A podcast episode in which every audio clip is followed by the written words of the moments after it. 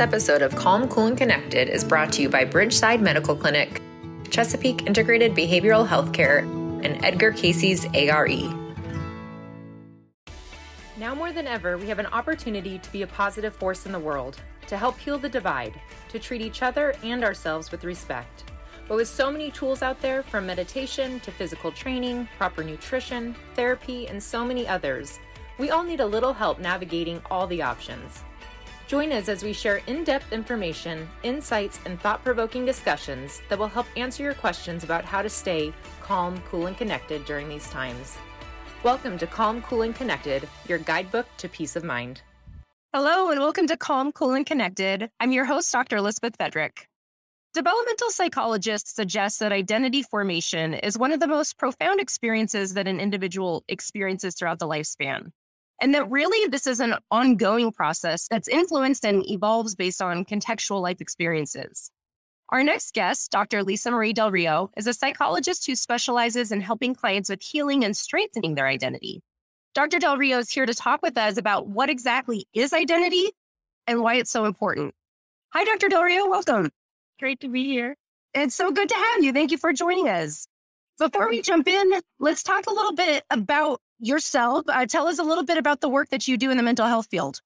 So, I became a psychologist in 2013. My own journey has actually taken me to all different facets of psychology. So, I started out in forensics, I moved over to addiction, I moved into trauma, and then all of my experiences, personal and professional, led me to this conceptualization of identity. It's pretty powerful for me.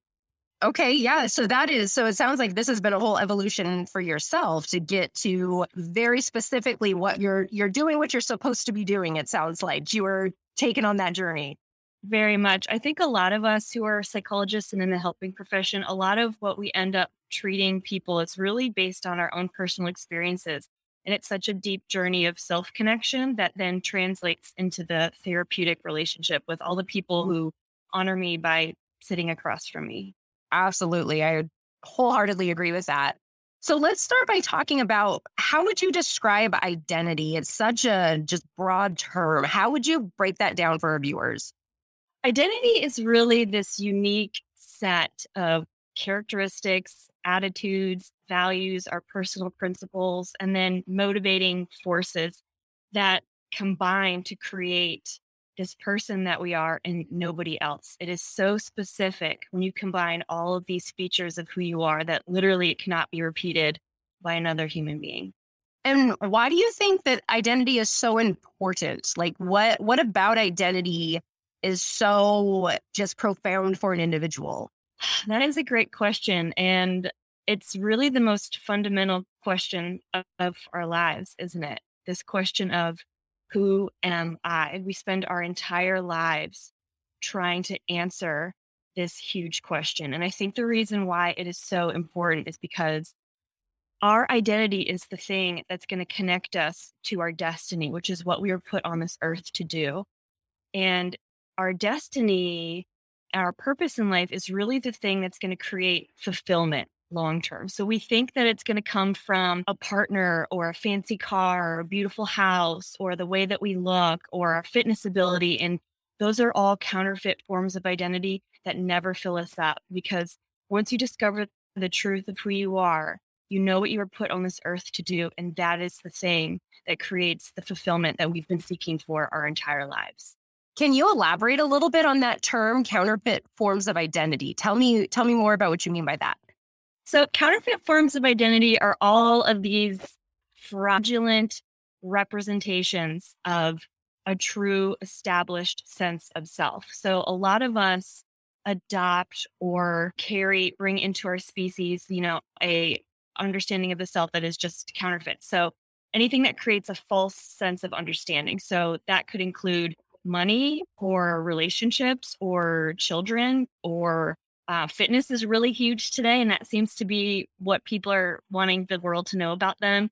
Also, like our hobbies for women, beauty, we seek beauty, and that becomes the sense of self that we want the world to see about us. Also, political crusades seems to be really relevant today. We attach ourselves to these political crusades to give us life, to give us meaning, but it's just it's counterfeit and it, it comes and goes and it's not consistent.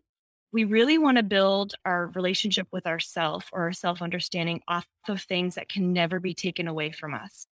So that would be personal values, principles, our understanding of the world, our spirituality, our relationships, the way that we connect to other people, really who we are on a deep level. That it doesn't matter where I put you, you know, if I put you in Europe or Antarctica or right here in Virginia Beach, you actually be the same person in every arena. So, do these counterfeit forms of identity then do they lead to identity crises? Are they at all connected to that? So, the term identity crisis, I think it was mostly brought in from developmental psych and we think some sure. you know when we when we learn to be a psychologist we think that identity crisis is really only experienced during the teenage years when we're really trying to figure out who we are but i think for the reality is most of us spend our entire lives in a crisis and when we adopt these counterfeit forms of identity we might have everything on paper you know we might have the partner the perfect job everything on the outside but we still just feel absolutely empty. And I think that mm-hmm. that's crisis where we're really looking at things in our world and things that are surrounding us and and really having a deep understanding like I don't think this is filling me up anymore. Okay. And I think that's the crisis that a lot of us are experiencing today when we attach ourselves to counterfeit forms of identity that can be lost in an instance. So I think an identity crisis comes from this understanding that I've lost certain things. So, like when you work with athletes, when all of a sudden they receive an injury and they can't do the thing that they've always known because they put so much of who they are into this ability. And then when it's lost in an instant, the this existential crisis comes out. Who am I if I cannot have this thing? And sure. I think a lot of us are operating like this, and it does produce a sense of emptiness. And I think that's where the, the crisis then comes from.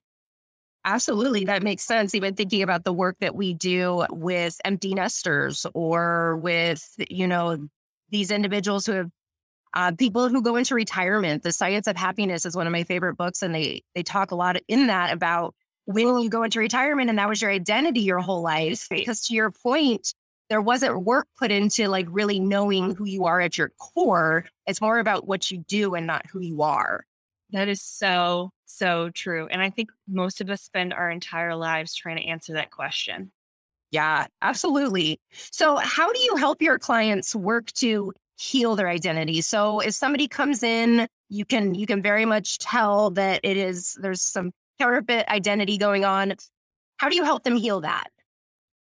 The first step really is this therapeutic relationship. You have to find a guide because a lot of us are too close to the problem. We can't see our way out. So you're right that finding a guide is the number one step to identity consolidation. When you work with somebody who really struggles with who they are, what you have to start off with is removing all of the messages that we received from maybe early parent figures, past relationships, maybe society messages about the self that are really not for us to carry. And a guide will help you figure out what is in alignment with who you are and what needs to be discarded or reworked. So, a lot of us, as we age, we attach ourselves to these messages of, I'm unworthy or I need to do this or be this in order to receive love. And all of that gunk in the way is actually blocking your ability to have a deep understanding of who you are. So, a guide will really help you clean that up, process who you are, and a lot of psychologists like to do um, personality assessments or bring in different um, modalities to organize it. But then there's really this process of combining all the parts of the self, synthesizing it into one being where somebody starts like really operating out of this blueprint that they who they really truly are before any trauma happened to them before the world told you who you should be baby before somebody broke your heart before you got abandoned, before you lost yourself in your career? Who were you before all of that? And a guide will help you realign to the blueprint of your authenticity. I love that. And that's absolutely when we go back to those counterfeit forms of identity, that that makes sense, right? Because when you're sent the message throughout early childhood of you have to perform for love or you have to caretake for love or whatever those messages that are sent that often is then how it manifests in adulthood and so i i mean that's a beautiful point that when we can figure out okay but you are so worthy prior to all that you're worthy just because you exist yeah. that's a really powerful message to heal that identity I think so. The number one reason why a lot of us lose our identity is because we've lost our sense of connection to our emotions on a very basic level. So as we age, we have to invalidate ourselves or abandon what we feel in order to maintain the ultimate need, which is attachment and acceptance and connection. Yes. And some of us, little pieces of us just drop off or have to get abandoned so that we can have the higher need met, which is connection.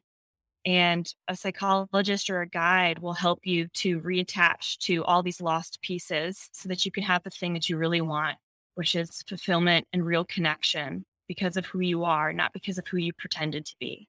Absolutely. I tell my clients that so often that all of us are really working to avoid rejection and abandonment. Those are our biggest fears. And pretty much all behaviors are motivated by that. And so you're exactly right. That connection is crucial. Thank you so much for being here.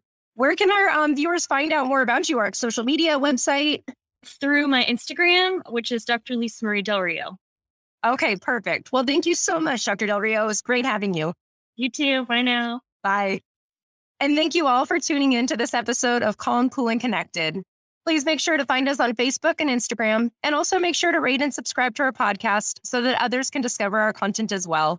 Thank you again for joining us on this episode of Calm, Cool, and Connected.